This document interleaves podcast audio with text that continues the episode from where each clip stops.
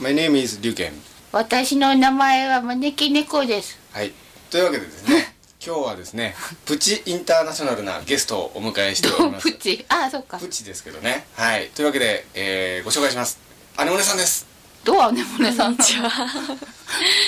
はじめ、あ、はじめ、あ、はじめましてじゃないですけど、はじめまして。はい。えー、もとい、えー、三枝椎名さんですね。はい。はい。えーと、椎名さんはですね、モデル女優さんとして活躍されているあ、という、じゃないですかじゃないですね。何で活躍おされてや、下調べどうなってんの下調べを一応下調べどうしてなるっんでてすんけの れども。失礼だよ、ゲス トに。何やってんのかないやいや一応モデル女優さんって書いてあったんですけどあ、えーっ基と、自主映画や、あとはい作撮りなどでモデルとか女優っていうか、その役者をええ頼まれたりしてやることはあるんですが、はいえーっと、普段はあのイラストレーターとして活動しております。あれですかあのーはイラストレーターでもお仕事とかされてるわけですかそうですね、割とちまちま、おーちまちまとちまちまとやっております。えーあそうですか、はい。一応ね検索したんですけれどもあ本当ですかあのねえー三枝椎名さん平成元年1月30日マレーシア生まれ、あ、はいマ。レーシア生まれなんですねそうですね5歳までマレーシアにいました女優さんとしては今まであのどういうふうなことをやられたんですか今までは、ええーと立花真修さんという監督のあ、まあね作品で例のあれですねはい「アネモネ」とあれがいう作品あれがデビュー作ですかそうですねデビューで作私の、えー、と今現在「背中」という作品の天使役をやってもらってるんですけれども、はいえーそれが第2作目ということですねそうですねあなるほど、はいで舞台とかはやられたことはないんです舞台はえっ、と、実はほんのちょこっとだけ、はいあの脇役の店員役みたいなのをあやっでたことは出させてこもらったことがあってえでもそれくらいですかねえはあいあなるほどね全部助っ人っていう感じで入ってなまるほすどあと特技がモノマネって書いてあったんですけれども これはどういうモノマネができるんですかえっと、いろいろできるんですが、ええまあ、一番得意なのはおじゃる丸のモノマネおお、あーおじゃる丸。でちょっとやってもらっていいですかはいはいどうぞおいちゃん 短い短いですあのはいいろいろ喋れますもっとなんかあそうですかちょっと今のでぷあどうぞどうぞボリンが食べたいの すいませんちょっと似てなかったです似て似てそう似てるんですかちょっとうん、でも似てたよね。うん私元を知らないのであわからないんですけど、ええ、他はどんなものができるんですか、あとはええあとは 恥ずかしいええっとエルモって知ってますか、セサミストリートのああ。え、ほうほうあれのエルモの真似ができます。はいどうぞ今はい。エルモ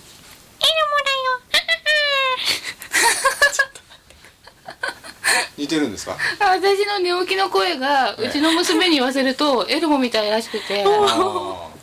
じゃあ先生の寝起きみたいになってるんですか、えええ、わかんない。こんな可愛くない、私の寝起き。ああそうですか、んまあ、とりあえずで似てる、も似てるよ。うん。あーうんよかったですなんかくすぐりエルモっぽいよね。くすぐりエルモ。く すぐり。うん、まあそんな感じでですね、とりあえずモノマネはもういいとしてですねえ、もういいってなるのええ ありがまとあうもごとざもといま。ですすね、はいあのーあれですよね、えー、椎名さんと私出会ったのは、はいあのーアネモネ」っていう映画のオーディションだったんですねそうです。ええはい。あのこれがですね経緯がありまして私がですねあの友達の映画監督のマシューさんに「アネモネ」っていう映画の脚本を私が書いてですねでその脚本の、まあ、脚本家としてオーディションに参加していた時にですね、えー、シナさんと出会ったという、はいで当時私「背中」っていう映画を制作中でしてで天使役の女優さんを難航してましてで、まあ、天使役の女優さんがやっと決まった直後に椎名さんと出会ったんですよねだからまああ天使役この方でもよかったなって言ってたんですよねそうう。んなんでもっと早く来なかったんだろうなそみうたそいうそうなね。決まっちゃったけどそう決めちゃった後にって。そしたらねでそれからあの月日は流れて半年ぐらいしてあのなんか我々のその天使役の女優さんが降板することになっちゃいましてうんでもう撮影日も近いし急遽誰か他の人探さなきゃいけなくなった時に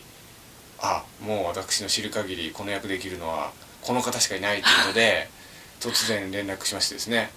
ありがとうご連ざ絡います先をこう人から聞きまくって、うんミクシーにいるってことが判明してですね、えー、どうですかあの以前のそのね撮影現場でうろちょろしてた変なおじさんからですねいきなり連絡があった時驚いたん ですか、そうですねびっくりしました、あの連絡先を知らなかったので、うん、でもミクシーにいたっていうことは実は知っていて、えあのスタッフさん他のシュウベイさんというスタッフさんのマイミクだったりっはい、ていうのを知ってたので、ええそれで「あれ?」ってそうそうシーベイさんに聞いたんですよあ椎あ名さんの連絡先知らないっつったら俺の前向きにいるからとかって言われてああそうと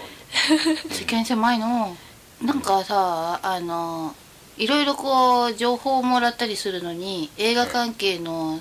あのなんだっけコミュニティとか行って、でちょろちょろ見まくってたりして、うん意外なところから意外な人に前ミクでつながってたりするのねあーあこの人知ってるよみたいなありましたよねそうすごい世間狭いと思っうて。んミクシーすごいですでよもね私の前ミクはものすごい少ないから、あだでもかねら、わか私以前にあの映画の制作の話が2つ進行してたんですよ、うんで両方の主演女優さん同士が前向きだったことがあったんですよねへえこれすごい偶然にへでー女優さん同士だったらほら同じ業界の人だから知り合いの可能性あるじゃなあいー両方とも女優さんじゃないの片方が飲み屋のお姉それすさごんい片方が飲み屋のお姉さんで単なるもう片方が歌手の人なんですねで全然別の業界でちょっと映画にも出てみないってことで初主演ということで進行してたら両方が前向きだったとかいうああそれはすごいですそうそうねいう世偶間然もあはったりと狭いかそれにこの「背中」っていう映画だってね第3話と第6話の主演女優さん全く別々にオーディション来たのに高校の同級生、そうそうそう、すごい世間狭いと思ってそれはすそれもすごい、うんへえ先生、はい今日ですね、うんあの椎名さんが、そうあのーお土産持ってきて、そうロールケーキ、はいえーロールケーキちょっと食べないとラーメンの次に大好きなロールケー食キ、べてあげてそうええそうなんですかうんおーじゃあよかったじゃあですちょっとラーメンたはいだきますはいラーメンは1日3食毎日続いても飽きないけどロ三食 ールケーキは1日1回だったら絶対に一生飽きないええなんかこのクリームとかがもたれるじゃないちょっとだから1日1回かなっていう、ちょっとこれチーズケーキっていいうただかきますいただきます、まわあねもうツボをされてますね、言ってもないのうんによかった嬉しいなでまたあの映画の話に戻りますけれども、はいえーまあ椎名さんはですねあのー何度かこの番組で話題に出てたんですよね今まで、うん山崎監督がうんゲストにいた時に、そうもう死ぬ前に一度姉もねさんに会いたかったっていうおーそうその前はコマネチの話題でコねマネチのわけコマネチやってくれた女優どうさでんすとかか番組中聞いてましたあ山崎さんの方は聞いてえ駒口の方は聞いてないですか聞いてないですねえそれまではコマネチの女優さんって言われてたんですそうなんですよ。コマレチの女優さんとひそかに。よそう天使ルックでコマネチやったら面白いかなと思ってコマネチってね、うんやらせてたんですよねへえそらしました2 ね週連続でコマネチの話題ででね。ねなんか出死てねなさ出てねなぜかうんこれは呼ばねばってそういう。そうそうそう相当ちな印象みに的どうですかあの天使役ってやってみて転職そうですね最初はえ転職ってえな人間じゃないみたいな感じでどうすればいいんだろうって思ったんですけど、はいなんかでもいざやったらなんか楽しかったですえあ楽しかった楽しかったですああ楽しんで見てもらえるって何よりですよね、ううんん。でも何より寒かったよね。寒かったああですね寒かったですよね、うんその前の作品が「アネモネ」なんですけどこれはあの、主人公の前に現れる不思議な少女の役だったんですよねそうですね、うんこれもまた人間なのかっていうそうちょっとような役柄でやっ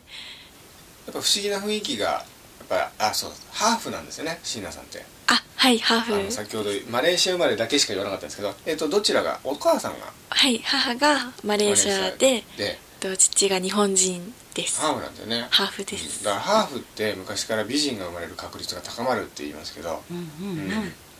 であの例のこのし「アネモネ」という作品があのー監督のね、うんマシューさんがちょっとあの不幸にもお亡くなりになってしまって、うんそうね。えー残すところ2シーンというところで撮影中断になっちゃったんですけど、うん。ででぜひちょっとせっかくね僕脚本書いたんだから完成させてほしいですよね、そうですね、うんいいストーリーなのでうんぜひとも、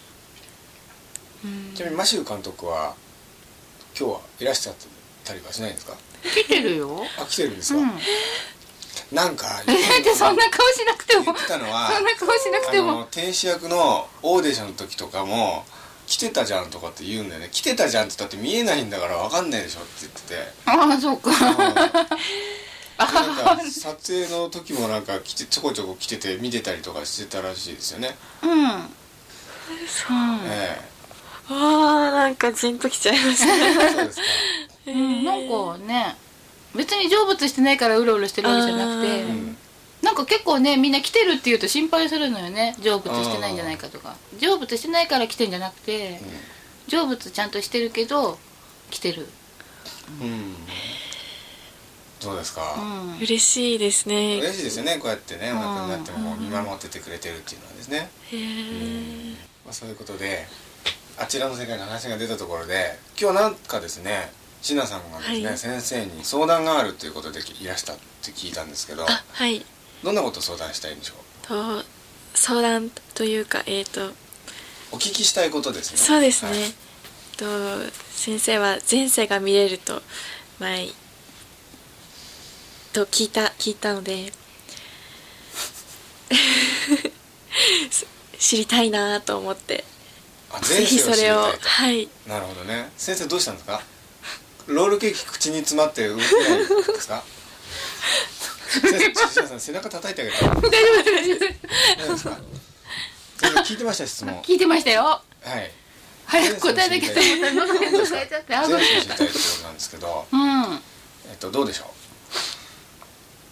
前世はねう、はいあの信じがたいかもしれないけどはい地球の人じゃない時があったと思うあそうですか、うへんうんえなんかねどこの星オーかは分かんないんだけどあラーのあのオーラの泉でも一回だけありましたよね前世 がそういう人ってあの劇団ひとりさんでしたっけへへええどこの星かっつったってね何々星とか言ってわかんないわけどそれはわかんないけど、うんでそのその時の人生の終わり方が、何が理由かわかんないけど、あの宇宙旅行みたいな感じでへー乗り物に乗って結構進歩した来るんだけど、その途中でなんか事故に遭って、うん亡くなってしまった宇宙の木図と消えたわけですねなのかなわかんないけど多分そういうことだよね、なんかあの乗り物に乗っててええでなんかすごく暗真っ暗でトンネルみたいな感じなんだけど、すごいスピードが出てる感じで音がキンキンするから耳に何か詰め物をしてるみたいなのね、でん耳はこの辺みた いここえー猫みたいですね耳があるみたい頭のへーこう上に角みたいな感角じのところにこのこのこの辺ね、この辺に耳がある感じで、うんで人間の耳の形に近いんだけどなんかもうちょっと穴っぽい感じでよく聞こえるみたいなのほううんあの爬虫類の耳みたいに耳ああ耳たぶのこういうのがない感じで、ええ薄いのね、そええでなんか詰め物をしてて、えでなんかそこを通過するみたいなんだけえど、えなんかその出ようと思ったあたりかな事故に遭って亡くなったみたいなんだけえど、ほ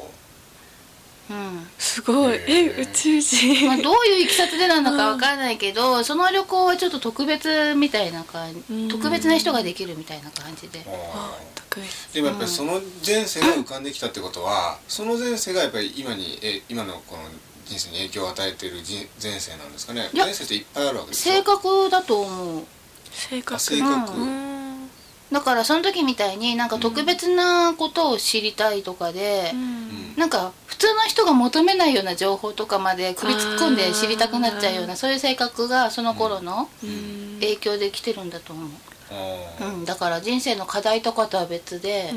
ん性格的にあ性格的にあああなるほどねうん、なんか今その星はもしかしたらないかもしれえない、ー結構あそうなんです昔かじゃあ結構もう何万年とか何億年前とかそんな感じなんですかねどうなんだろうね、何が原因で亡くなったのかはわからないけれども、うんないっぽいい今ないっぽいですかその話は、うんえーあ星としては残ってるかもしれないけどその文明がないのかもしれない、あなあなるほどね、うんで性格面はそんな感じで影響してるんだと思う、でで他には、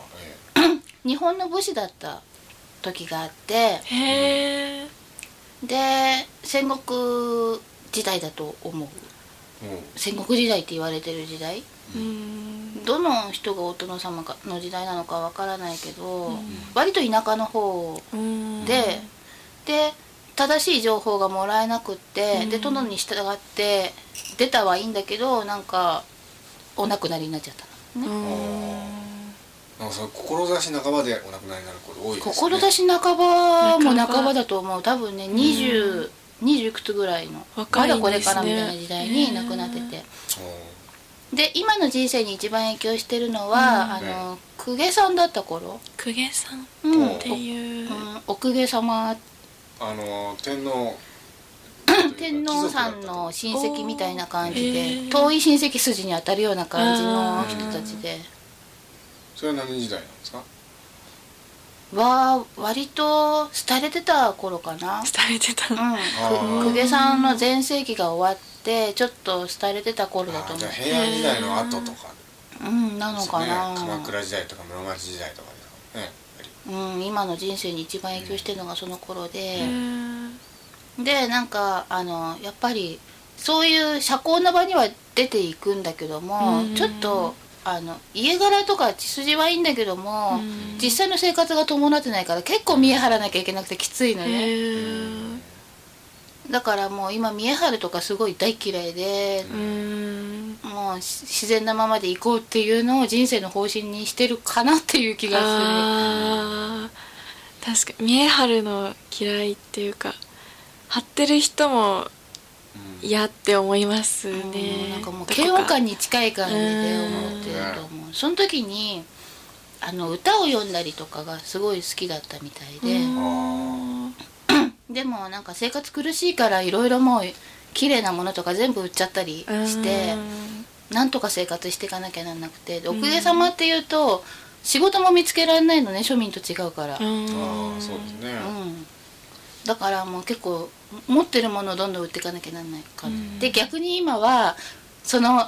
欲しなんつうの大事にしてたものを売っちゃったっていうのがあるから逆に今度収集癖があるかもしれない、あ衝動買い激しいですね、うんすごくで綺麗なものにはもう目がなくて、うん収集癖みたいになっててそれはもう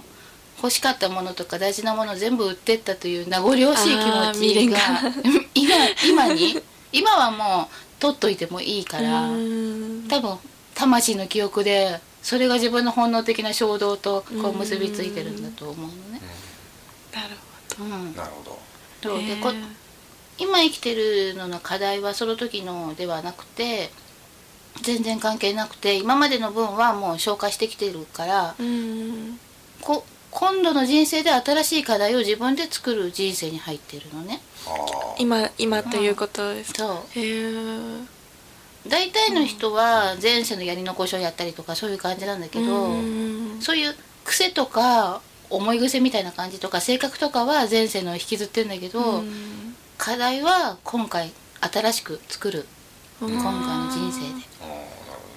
でだそかれらは幸せですね、でも逆に前世の続きをやる方が楽かもしれないあそうなあんるです程か度レールがもう敷かれてるじゃない、うんでもレール自体を自分で作って敷かなきゃいけない人生だから、うんああ努力、うんっていうか周りは準備準備を整えてはくれるんだけど、うん実際にそこに乗っかって作っていくのは自分じゃなきゃいけないっていう感じで、うん結構だから自分の力だけで考えやっていかなきゃいけないから結構厳しいかもしれない。なるほどそういえばですね、前にあの先生がちらっと言ってたこと僕覚えてるんですけど、うんあの椎名さんって今回ほら天使役やってますけど、うん椎名さんの後ろには本物の天使がいるうんと聞いたんですけど、うんうん、なんかね、ええあのすごい綺麗な声で歌うオペラの歌手の人とか割と後ろにいたりするの見る本当ですかで、ん天天使天使もいるってことですよね、うん天使ってどどん誰にもいるってわけじゃないんですよねうん結構誰にもいるわけ限られたじゃ人なにいしかいないというねうんへえだからなんか言ってたんですよ、ね、今回天使役で演じててねうん後ろの天使も喜んでんじゃないかってね、うん、わしらを演じるようになったと思 うあそういやそんなんじゃないよだってちゃんとな んか私のイメージの中ではええ女の人の大人のええ、天使さんだもん、あそうなんですかうんへえだかあらええ純粋すぎて、えあのー普通の人たちと感覚がずれてるところがあるかもしれないあー感覚あうーん本当そんな感じがしまそすよんねな綺麗すぎちゃやってけないよってみんなに言われたりしません時々あーうでんなんかあーなんなんだったなんだっけなでもなんか、うん、もっともっと警戒した方がいいよみたいなのは言われますね、なんかもっと悪い人みんな実は悪い人かもしれないんだからみたいななんだろうそういうのは言われたことありますねまあでも周りが心配するほどのことはね後ろにちゃんと店員さんついてるかあらそうなんですかあーいやなんかないんだねけど本当椎名さん見てると本当になんかこう人を疑うことを知らない純粋ないやそんなことないです、ーもうなんかこう世の中の汚い部分を一切こう見ないですくすく育ってきた方かなみたいな風なイメージありますよね。本当ですうか、んでも実際見ても汚いものは汚いもので自分がそこに入らないタイプ、ああそれはあるかもしれないです、見ることは見てもう、んうわ汚ねえで話が終わっちゃうっていうあかーうん汚いとか言いながら一そ切れもをう処理しようとかそういうことは一切なくただ傍観してるみたいな、一切それに染まったり関わったりことないようなう感じ、ん、そうだね、うんうん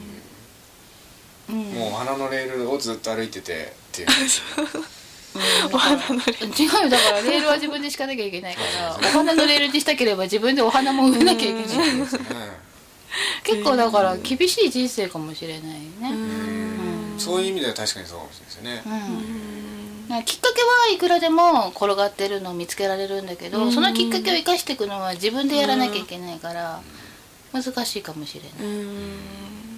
どうですかこう将来のこう、はいこれからの方針みたいなものは今決まっててたりするんですか。ははい決まってますえーっと将来はグラフィックデザイナーになりたくてい。まあ昔からずっとそこに道は一本こう自分で考えてるんですけども、うんなんか今すごく興味があるものが多すぎてカメラに手出したりとか、うん自主映画に手を出したりだとかなんかまあそれも自分の糧になるからうんうん今はいいって自分で思ってるんですけど、うんたまにちょっといろんなことに手出しすぎかなって思う時があります、大丈夫それは、大丈夫うでんすか、あのでもね道具集めだからあ何集め？道具集めああそうですうんだってね。自分で作んなきゃいけないから自分で道具も揃えなきゃいけないじゃないーうーんだから自分でいろんな人と関わってそんで手伝ってくれる人をぼをなんつうの求めたりとか、あいろんな情報を得たりとか自分でやっていかなきゃいけないから、うんいろいろ手出さなきゃいけないんだよね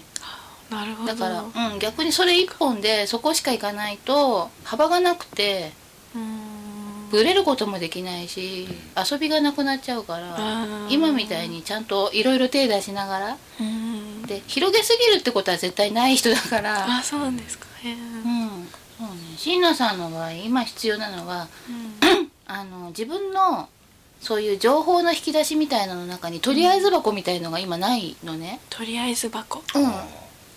とりあえずそうこれは必要ないと思ったらもうパッと捨てちゃうんだけど、うーん将来になってもしかしたら必要になるかもしれないっていう選択肢をちょっと残しておいてあーとりあえず箱みたいなところにな引き出しの中に入れる必要はないんだけどうんとりあえず箱の中にちょっと収めとくっていうそれがないのねうーあんあそのスペースを作るといいと。うん作ると。確かにうん、もういるかいらないかをパッと決めて、いるものは分類して引き出しにポンっていう感じで、いらないものはパッと捨てちゃってるけうど、ん将来いついるようになるかわからないものっていうのがその中にはまだ残ってるから、うん今の判断でいらないと思っただけで、うん将来いる時になってまたそれが来るかどうかはわからないから、うん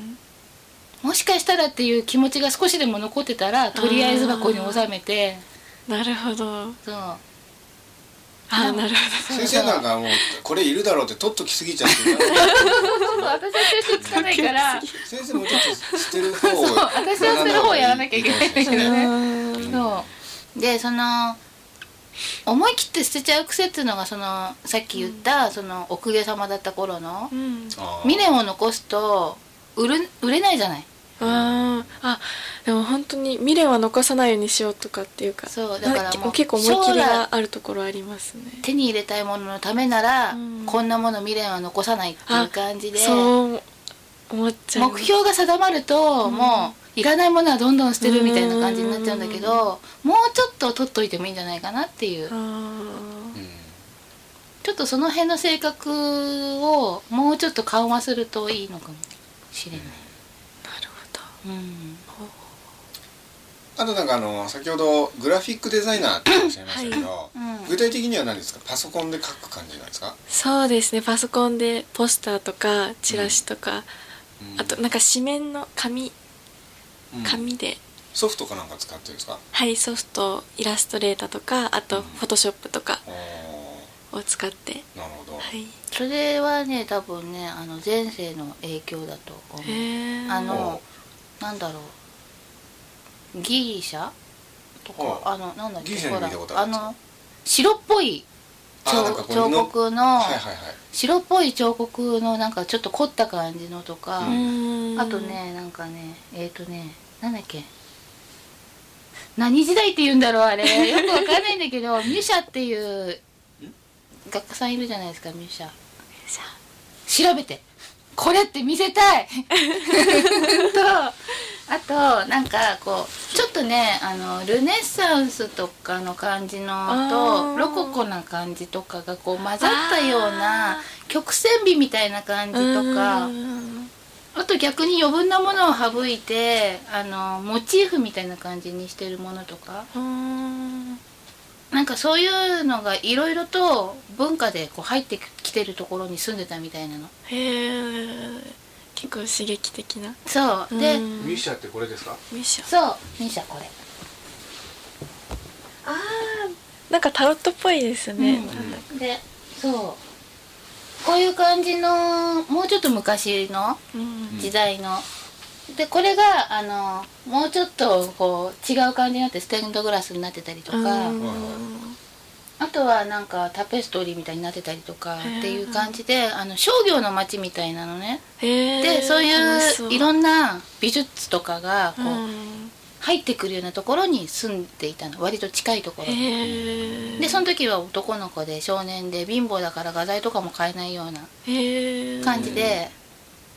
でそういう商人についていけばいろんなものにうんみ見れるっていうんであ今すごいそういう性格がありますそうで実際とりあえずはにいついてってついてってでなんか親と縁が薄かったみたいでその人生の時うんに早くから離れてたからうんついてってでその画商なのかななんかそのそういうおじさんの一団についてってへえでいろんな芸術に触れながら生きててで将来建築の方に行ってるみたいそうなんですかだから、うんあの製図とかそんな感じのうんなんかやるの好きかもしれない、建築も見るの好きですううんだからもうねいろんなもう自分で描けないからいろんなの見て楽しんでる感じだったんだけど、あー将来なんかご縁があって建築の方にへー進んでなるほどうんでなんかその時代にどっかちょっと大きい建物よくわかんないんだけど今も多分残ってると思うんだけど、うん大きい建物の彫彫刻の一部分装飾の一部分うをんデザインしてやってるから、もしかしたら旅行に行って巡り合うかも、えーあるかもしれないんです知れないねへ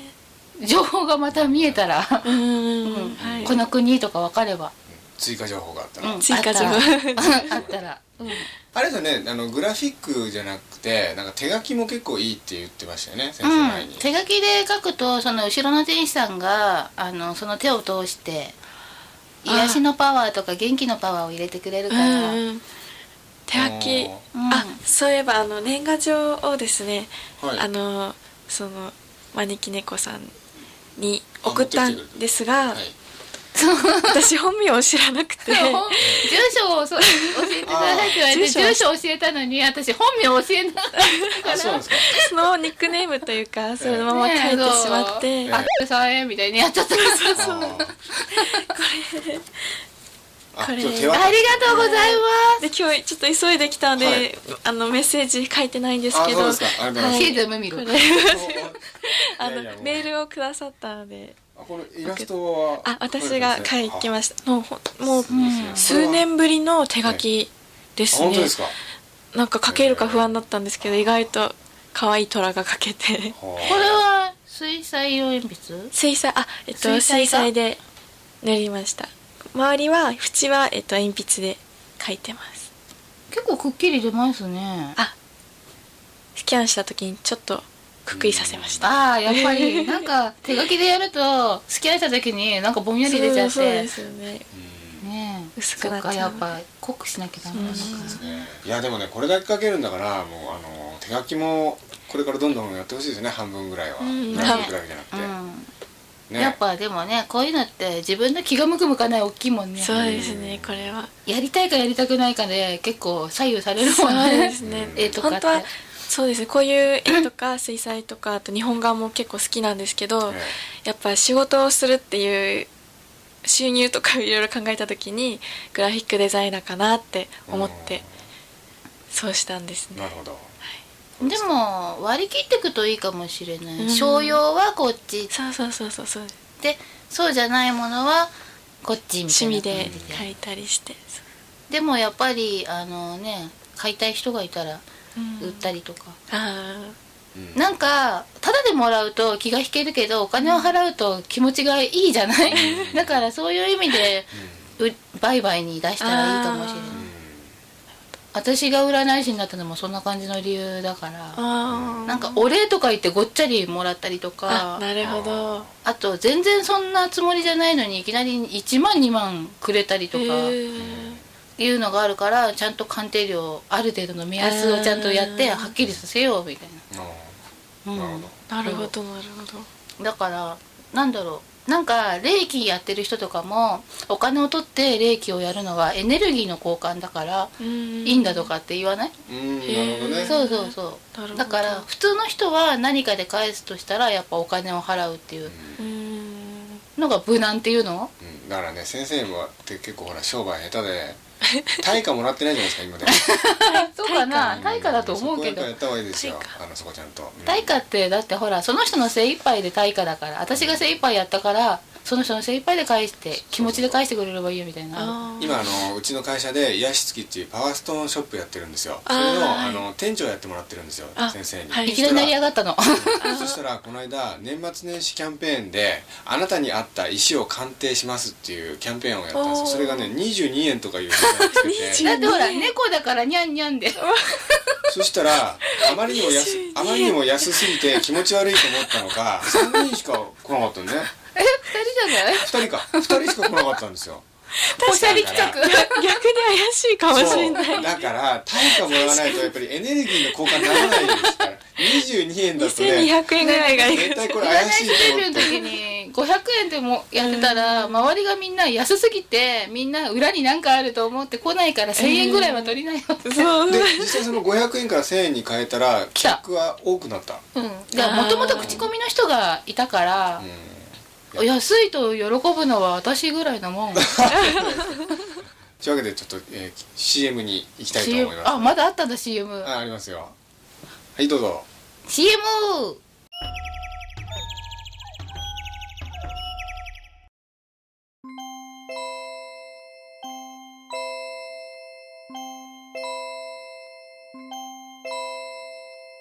はいというわけで今日はですね三枝椎名さんをお迎えして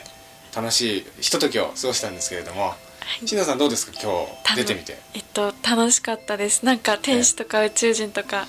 なんちょっかと今日すごいなーって思ってすごい回でしたよね何気にすごいものをいっぱい持ってる方ですよねでも見てもなんかすごいなすごいなんかいろんなものを持ってそうだって思うんですけどでもさ期待を裏切らないあの宇宙人だった前世があった割には、うん他の前世は普通だよね確かにそうです ね、 なんかもうちょっと奇抜に来ないのかなと思ってそうそうそう意外と普通な確のかにね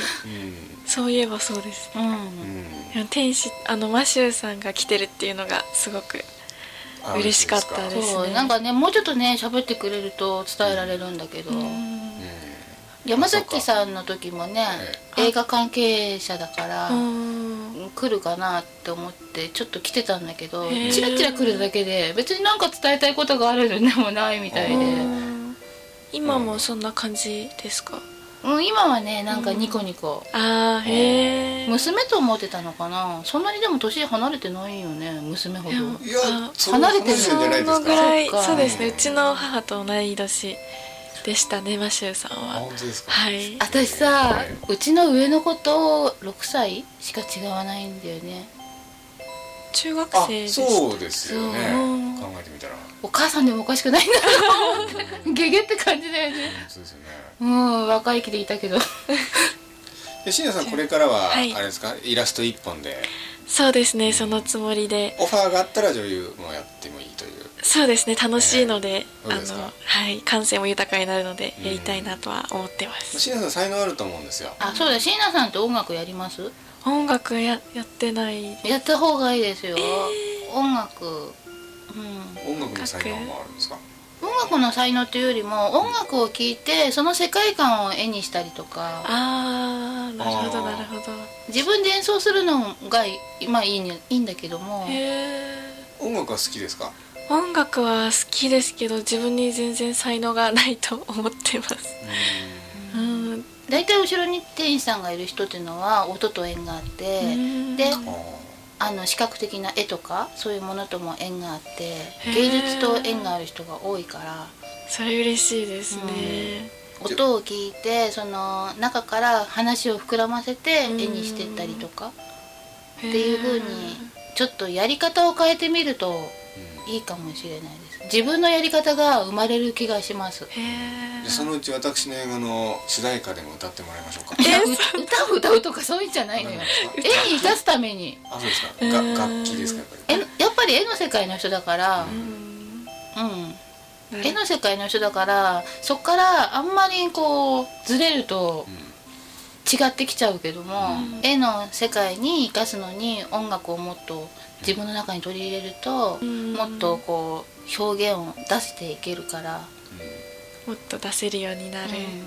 今はなんかできてる気になってるけどどっか物足りなかったり、うんどっか満足いってなかったり、物足りないんですもっとこうしたかったのにどうしてできないんだろうって感じだと思うのね。うんでもその音楽を聴きながらやったりとかまず音楽とかあと映画でもいいんだけど、うん自分の世界の中にまず入って、うんそれから書き出すと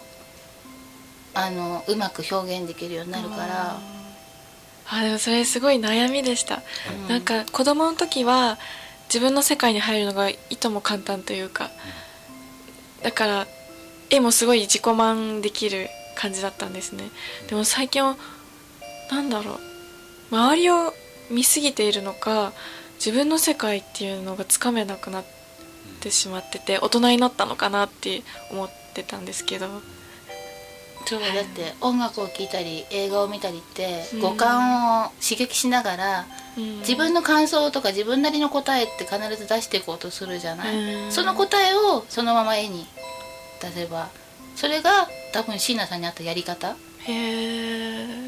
やってみます、やってみてください、 うんはいエンディング構わず喋るいきなりエンディングに喋る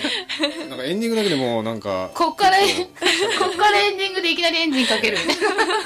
ところで椎名さん なんかあの今後の活動で宣伝したいこととかありますかあえっ、とありますあありますはいあ何でしょうえっ、と最近一つ自主映画がの撮影が、あの撮り終わったんですけどはいはいそのタイトルが「さよなら先住民」っていうおータイト ルどっかで見れるんですかあまだどこかで見れるっていうのはまだ今編集ちょうど編集中でまだわからないんですけど多分春頃に見えるんじゃないかと思いますさよなら先住民ってなんか魅力的なタイトルですけどどういうのになる映画なんですかえー、と内容はあのギャンブル好きの主役の子がギャンあのギャンブル好きの女子大生でトキコっそてれをし椎は名いさんがやる私がで今までアネモネとかはい天使役とはまた全然違うキャラクターでちょっと強気でどっしりしてる感じの感じでで最初のシーンは友達にお金返してよっていうっていうシーンから始まるくらい強い感じの子ででその女の子が友達のお兄ちゃんに惹かれていくっていうあ恋愛映画ですか基本的にそうですねほんわかした恋愛映画になりますそれはあのどういう経緯でオーディションかなんかこれはですねあえのアネモネの時に知り合ったあの相手役の俳優さん川口貴弘さんであはいはいあの人があの人がもともとそのお兄さん役をやるっていう話が出てたんですけど、もうそれ今ちょっとなくなったんですけどその人のに頼まれてっていう感じで、そうですかじゃあ公開は、えー来月ぐらい公開来は月っていうかまだわかんないんですけどあの今3月なんですけど今3月あはのい公開公開はだから4月来月の4月とかそうだあるこれ流れんのおひな様の日なのにはい何もしてないねそうですねまあお雛様らしい回にはなりましたよね女の子がそうだねうんお姫様のような女の子 そうそうでねそうで そうすかねじゃあ